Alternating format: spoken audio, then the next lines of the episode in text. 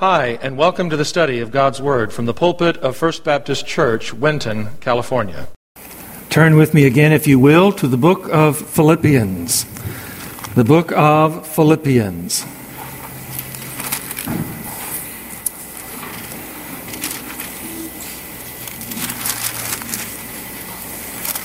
Chapter 2. Philippians chapter 2. We're going to be looking at verses 3 and 4 this morning. And we're going to examine the means whereby the church can experience unity in the fellowship, the means whereby the church can experience unity in the fellowship. Before Christmas break, we were working our way through the book of Philippians in an effort to discover and to realize what the Apostle Paul meant when he wrote in chapter 4, verse 4 Rejoice in the Lord always. Again, I will say, Rejoice. I know that all of us have read uh, those verses.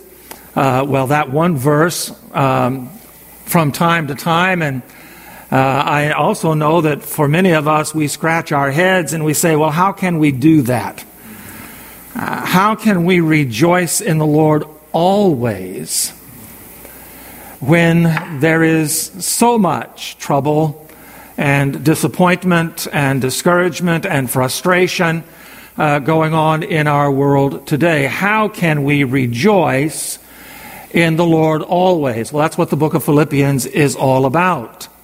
It is the Apostle Paul taking this wonderful gift of joy that we have received from Jesus Christ and opening that gift and unpacking that gift and showing us not only what joy is, but how joy affects us and how joy uh, works in us uh, to be able to embrace um, this joy even in troubled times. Uh, even in times when the clouds are the darkest, when the night is the darkest, and when there doesn't seem to be any hope beyond uh, the experience we're going through. And so I, I want to uh, continue on in this study. I know that um, uh, Stanley's Sunday school class has long since left the book of Philippians behind, and they're on to the book of Ezekiel and others, but uh, here we are still in the book of Philippians. And so your prophecy came true that Sunday school would be finished with the book of Philippians, and I would still be in the first chapter or so. I want to remind us of the definition of Christian joy. Christian joy is a choice. It is choosing to respond to external circumstances with inner contentment and satisfaction, knowing that God will use those experiences, those circumstances, those situations that we're facing to accomplish His work in us, which is to grow us in faith, to grow us in dependence upon Him, that He will use those experiences to accomplish His work in us and through us into our, not only our lives, but into the lives of others. So, Christian joy is to choose to respond to external circumstances with inner contentment, not getting riled up, not getting uh, frustrated, not getting angry, not uh, getting depressed, falling into despair, not picking up your marbles and going home, but it is to choose to respond positively to the circumstances and the situations that we go through, knowing that God is going to work those things to our benefit and to His glory. I also want to remind us that unity in the church, we're not talking about uniformity where everybody looks the same, everybody talks the same, everybody walks the same. That's uniformity, that's not uh, unity. Unity in the church is the expression of oneness in Jesus Christ. Oneness in Jesus Christ. Even though we may differ in our age, our sex, our race, our background, our experiences, it is what Paul called in verse 2 being of one mind. Being of one mind. That is, knowing the mind of Christ knowing the mind of Christ for our lives and for the life of the church, and then working together in ministry through the spiritual gifts that He gives us. That's what Christian unity is really all about.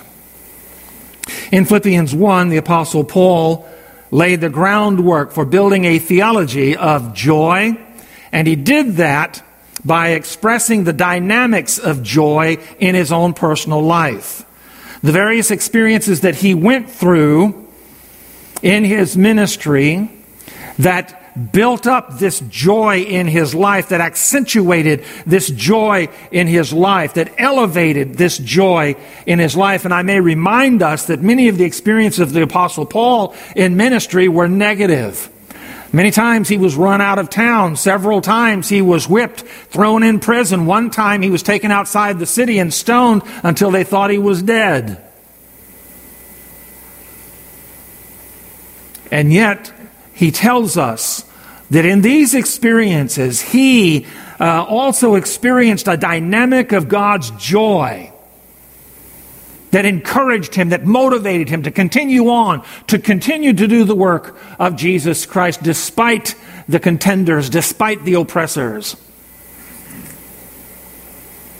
I would have us note also that in chapter 2, the Apostle Paul emphasizes the necessity for the Christian fellowship, the church, to experience joy by being united together in Christ Jesus. I don't know of anything that's more disheartening, and I know that you may agree with me. I don't know of anything more disheartening as a Christian than to be in a fellowship of Christian people who are at odds with each other. Um, it is distasteful, it's discouraging, uh, it is disappointing, it is frustrating, simply because this is not what Jesus Christ wants for the members of his body. Uh, also, it is not. Uh, it is not just what Jesus doesn't want for the church. It is also that the church cannot function that Jesus Christ would want us to function if we're all um, in discord if we're all out of sorts with each other, if we're all uh, standing opposed to each other.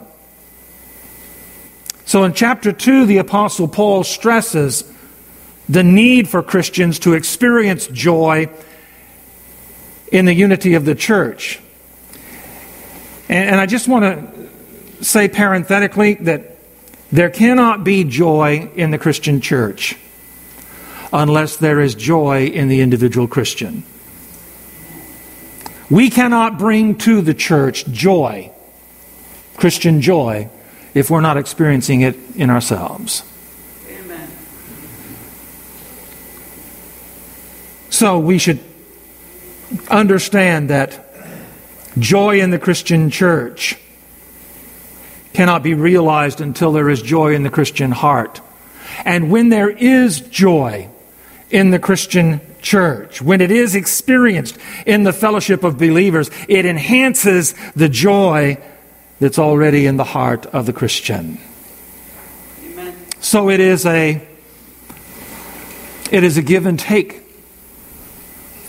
situation. We bring joy into the fellowship through our experiences in Christ Jesus, and the joy that we have in Christ Jesus is enhanced when those in the fellowship express that joy with us. In Philippians chapter 2, verses 1 through 4, we examined the foundation of Christian unity, and we zeroed in specifically on chapter 2, verse 2, uh, to explore the essence of Christian unity, what it really is all about. This morning, I want us to explore together the means whereby we experience that Christian joy personally and we bring that joy into the fellowship of the church corporately. There are six principles that the Apostle Paul gives us in chapter 2, verses uh, 3 and 4. Stand with me in the honor of God's word as we read these two verses.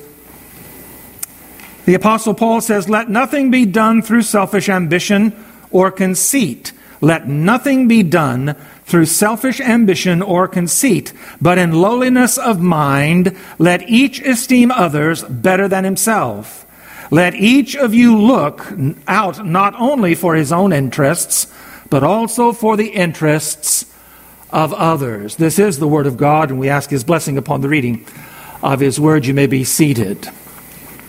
Now, some individuals look at these two verses and say, well, there's really only four principles. Some say there's five. Uh, I, I believe that there are six principles um, in these two verses, and we'll go through them fairly quickly. Well, we won't go through all six, we'll only go through two. And in, in addressing the, well, three, in addressing the three, we'll also be addressing the other three.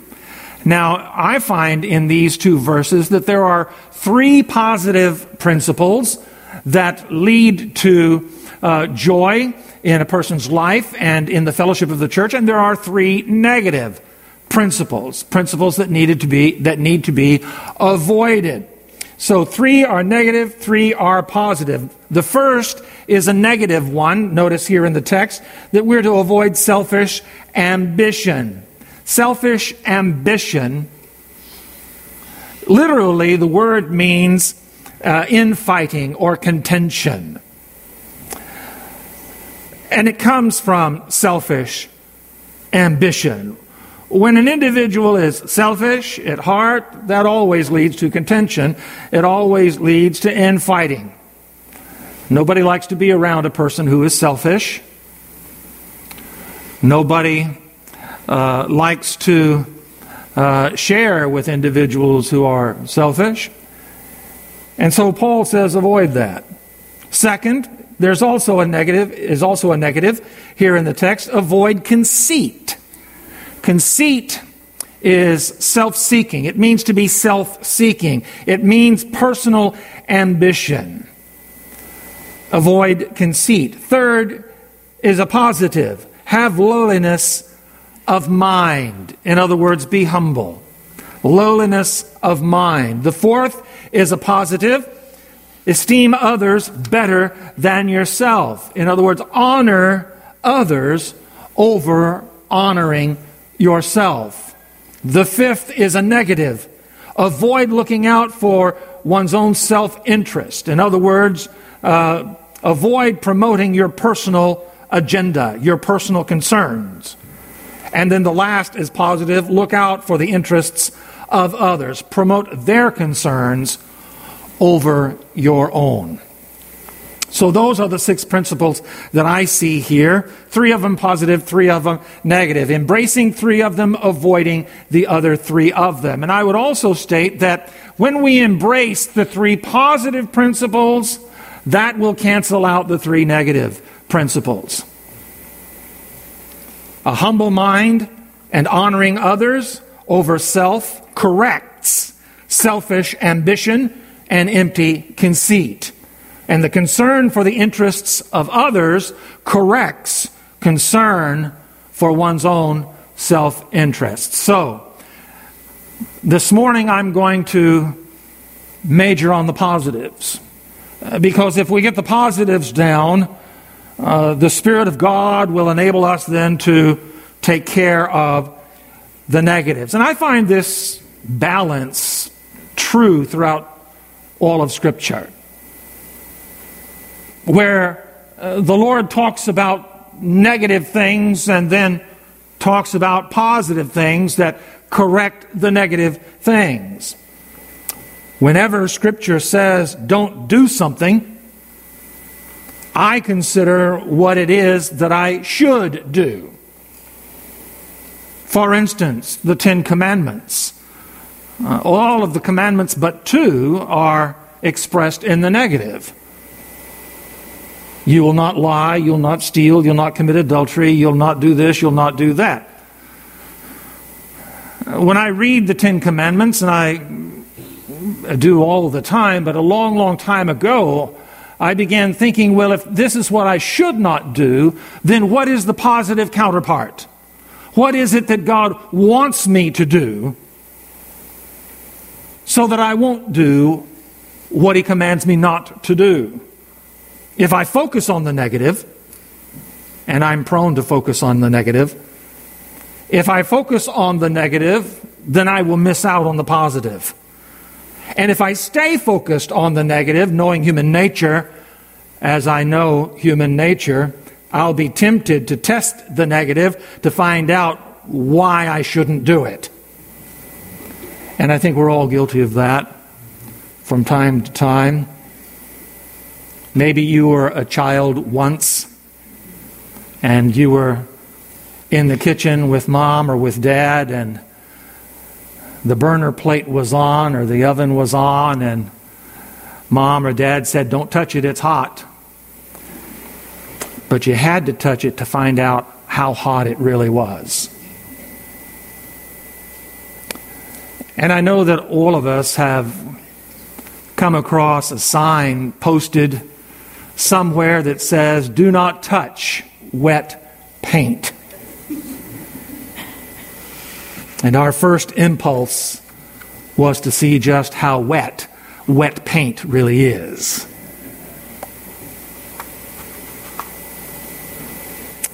We can laugh at those things because they are humorous. And in many instances, they're inconsequential. I mean, there's nothing really bad that happens uh, when you touch the wet paint. You could burn yourself pretty good if you touch the hot plate when you're not supposed to. But sometimes not paying heed to the negatives can be devastating. Down Highway 71, from where I lived as a boy, where David lived as a boy, there in Arkansas, there's a place, is um, a tributary from the Fourche River called Mill Creek. Mill Creek. Mill Creek is a a beautiful spot where we would go in the summertime to swim. It's smaller than a river, but it's larger than a creek. In places, it can be 10 feet deep. In places, it can be a foot deep or less. Where Highway 71 crosses over Mill Creek down near Midway, I'm sure you all know these places, there is a cement bridge. The highway crosses over Mill Creek, a cement bridge about 25 or 30 feet high above the surface of the water.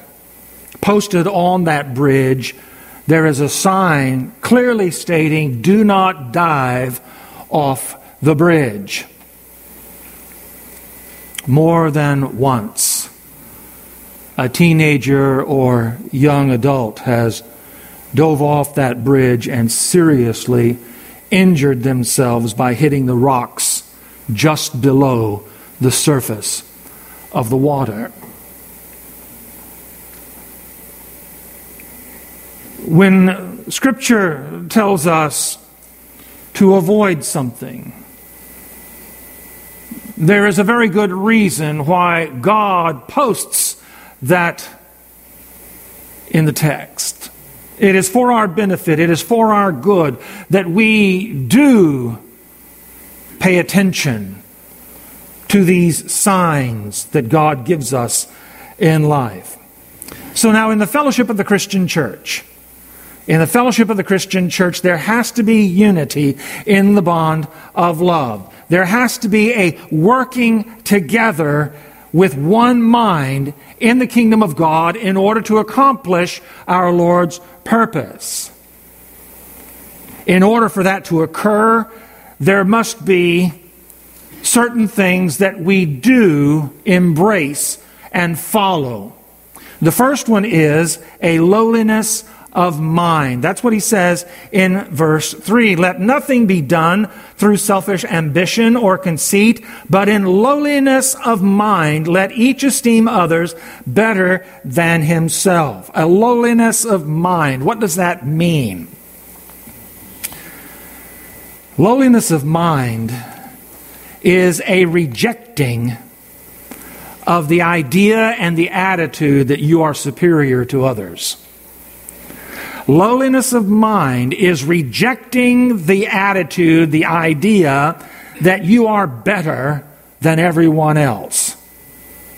It doesn't mean that you think of yourself as unintelligent or worthless or useless.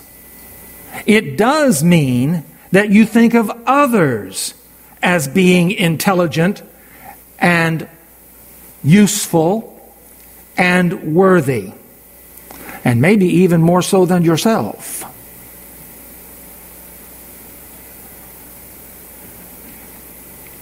Lowliness of mind doesn't take anything away from you. It simply opens your eyes to the qualities and the characteristics in other people.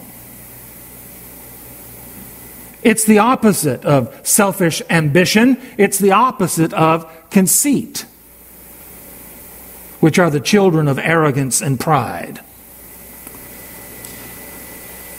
How does an individual develop such an attitude? I mean, it's difficult nowadays, isn't it? To not think yourself being better. And that's, you know, that's the, that's the buzz that's going around today. Uh, a lot, and a lot of the culture uh, the, a lot of the um, the counterculture. Thank you. That we're finding in our world today, white supremacy, white superiority. Uh, it, it's just it really is unnerving, and to a degree, there are a lot of people who embrace that attitude, wrongly embrace that attitude.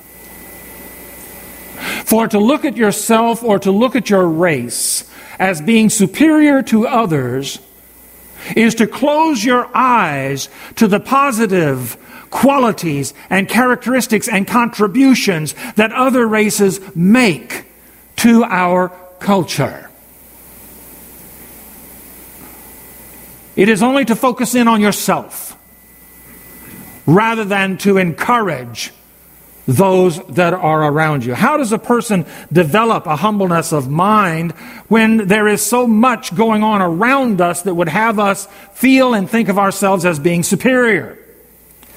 Well, I, I, when I used to do conferences years and years ago, there was an exercise that I would uh, involve our, our groups in. And I want to share that with you this morning. I, I, I don't want you to do what we did in those conferences, but I do want you to consider something. Consider the person sitting next to you. You don't need to look at the person. Maybe you don't know who's sitting next to you, and you need to look at the person sitting next to you. But I want you to consider the person sitting next to you. That person knows what he or she is thinking about you. But do you know what's going on in the mind of that person? Yourself? That person knows what they're thinking about you, but do you know what they're thinking about you?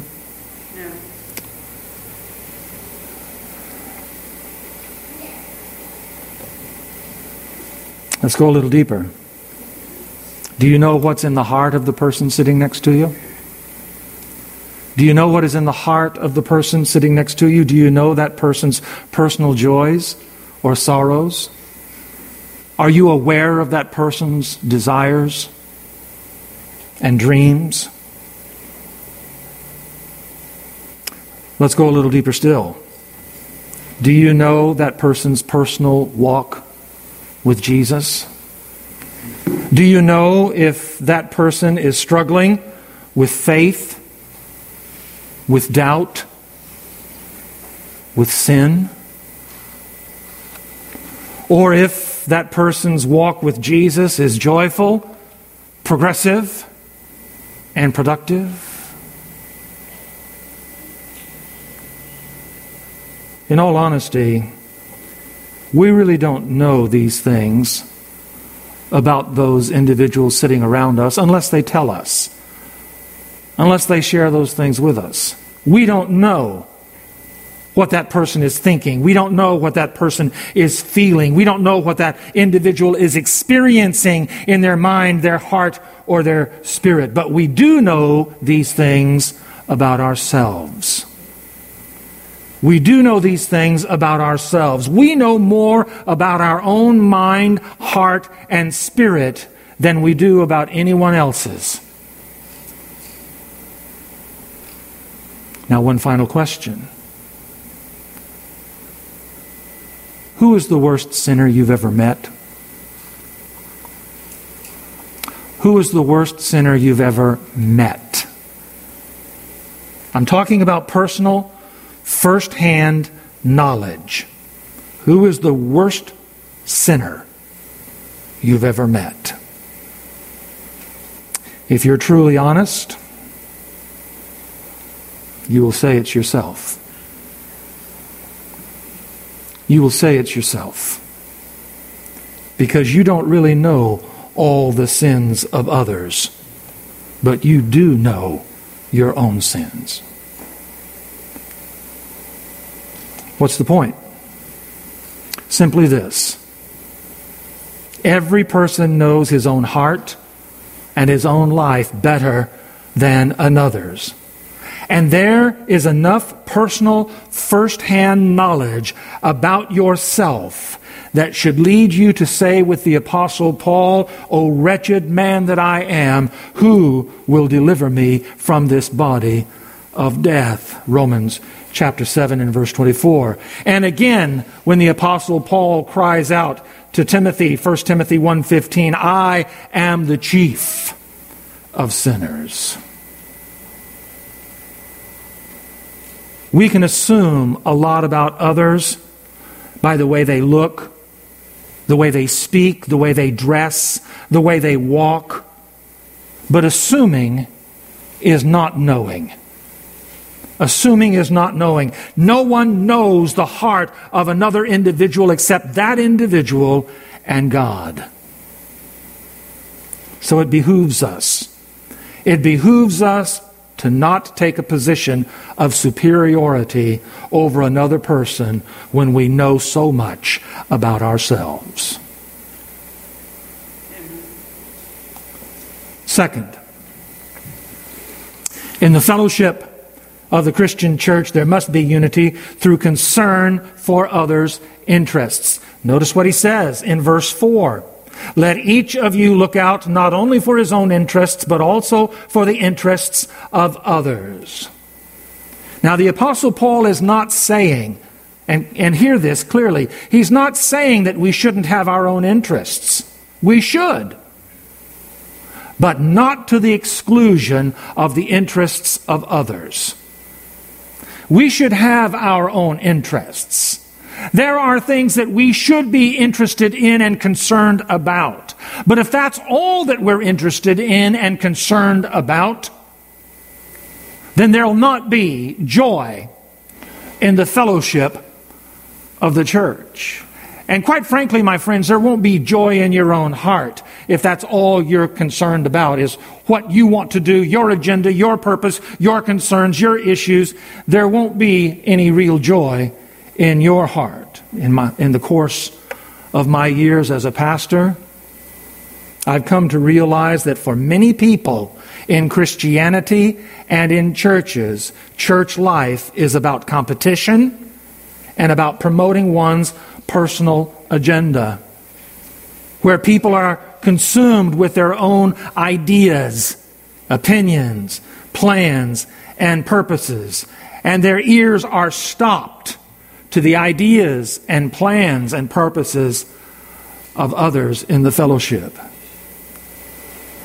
And it leads me to ask in those situations where those things surface in the church, it leads me to ask the question who is the head of the church anyway? To whom are we accountable to in the church? And there are some in the fellowship of the church, maybe not in this fellowship, but in other churches, they will say, well, the pastor is. He's the head of the church. No, no, no, my friend. The pastor is not the head of the church. Jesus Christ is the head of the church. Amen. Colossians chapter 1 verse 18.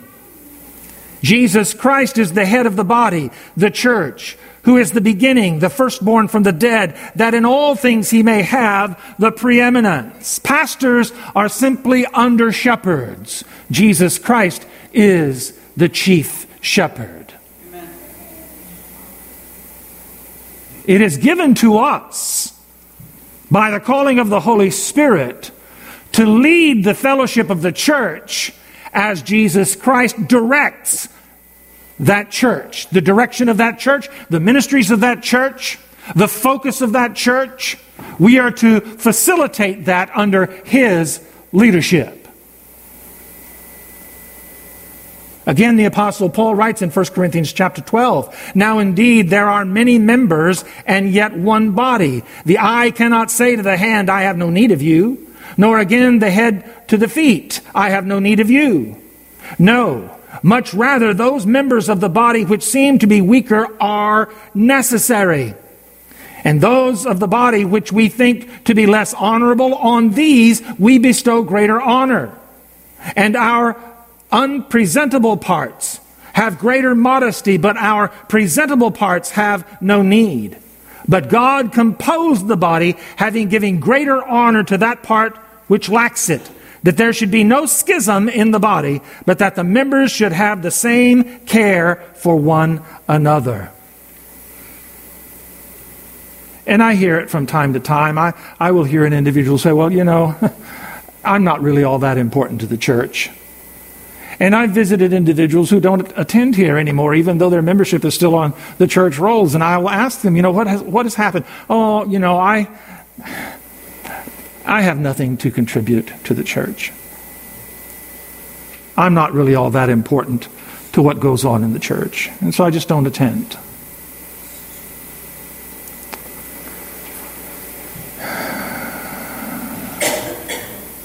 Most of us if not all of us, give very little thought to our little toe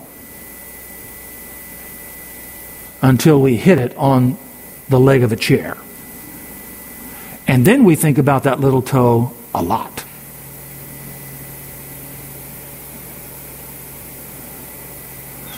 You may not necessarily think that a big toe is all that important. My father in World War II, when parachuting from a B 17 that had been hit by anti aircraft fire in Czechoslovakia, he was shot by a sniper as he was parachuting down. The bullet went through his boot, took off his big toe passed in front of his face. My father, all the day, days of his life, had difficulty balancing himself because he was missing a big toe. You wouldn't think that a big toe would have that kind of an impact on a person's stability, but it does. And the point the Apostle Paul is making here is there may be those in the fellowship who are behind the scenes folks. They're not out in the limelight. They're not the ones that are speaking. They're not the ones that are uh, heading up the committee or uh, leading the charge in a certain uh, event. They're behind the scenes people.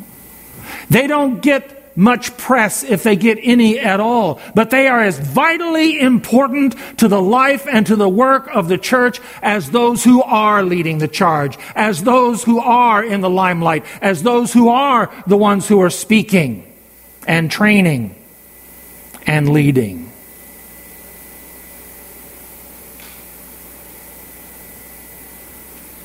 And the Apostle Paul wants us to know that each and every one of us have an important part to play. We are members of the body of Christ, and we have an important part to play in the health and the well being and the functioning of that body in Christ, but He is the head of that body. I'm not. And no one else in this room is. It is Christ who is the head of his church. In Matthew chapter 20, Matthew chapter 20, we're given the account of Salome and her two sons who approached Jesus asking if he would permit James and John to sit in places of honor in our Lord's kingdom. Here's a mom looking out for her boys. And her boys are kind of in agreement with her because they approach Jesus with her as she's asking the question Can one of my boys sit at the right hand and the other sit at the left hand in your kingdom? Selfish ambition, conceit, promoting self interest. How do we know this? Because when they asked, the other disciples became very angry and divisive. Jesus responded to Salome and to James and John. You know that the rulers of the Gentiles lord it over them, and those who are great exercise authority over them. Yet it shall not be so among you. But whoever desires to become great among you, let him be your servant. And whoever desires to be first among you, let him be your slave, just as the Son of Man did not come to be served, but to serve, and to give his life a ransom for many. That is the attitude that Christians are to have in the fellowship if there is to be unity in that fellowship. Selfish ambition, conceit, self interests, are not to be the attitudes of God's people. They destroy unity in the fellowship. They do not express love for one another, but they promote anger and bitterness and division in the church. So, my prayer is that as a church, we will always seek to be humble in mind and spirit, to have the mind of Christ, every one of us have the mind of Christ for what he desires in my life personally and what he desires in the church corporately. To esteem others and to honor others above ourselves, and to seek the interests and the concerns of other people as we seek the interest and concerns that we may have as well. Those are the means whereby unity begins to gel in the fellowship of God's people. Amen. Amen. Sean, come and lead us in a song, and then we will dismiss.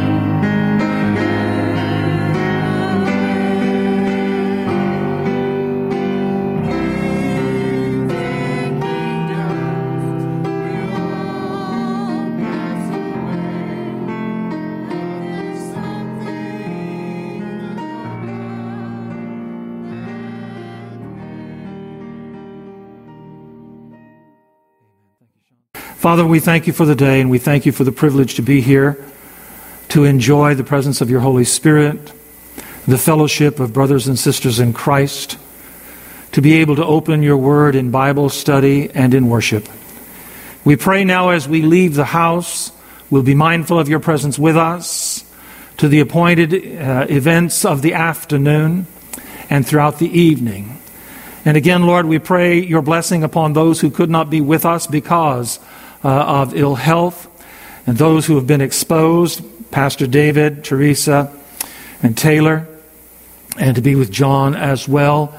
Uh, be with Anna and Eric and Logan and be with Cole, Lord, as they're struggling with COVID as well, and other individuals in our communities, in our families that are uh, having to deal with this virus. Keep us wise, uh, keep us safe, that we may take every precaution, Lord, not to be infected, or, Lord God, to take those steps necessary to overcome the infection should we have it. Bless your children that we might be a blessing to you in lifting up the name of Jesus Christ because it's in his name we've gathered and it's in his name we pray and all of God's people said. Amen. God bless you. Have a great day in the Lord. The Bible says, if you confess with your mouth the Lord Jesus and believe in your heart that God has raised him from the dead, you will be saved. If you've never trusted in Jesus Christ as your personal Lord and Savior, we invite you to call on Him now and through a simple prayer of faith, give your life to Him. If you're not attending a church that honors the Bible as the Word of God, we encourage you to locate and begin attending such a church in the area where you live. The message you have just heard was preached from the pulpit of First Baptist Church, Winton, California. For more information on the ministry of First Baptist Church, Winton, please visit our website at wintonchurch.org.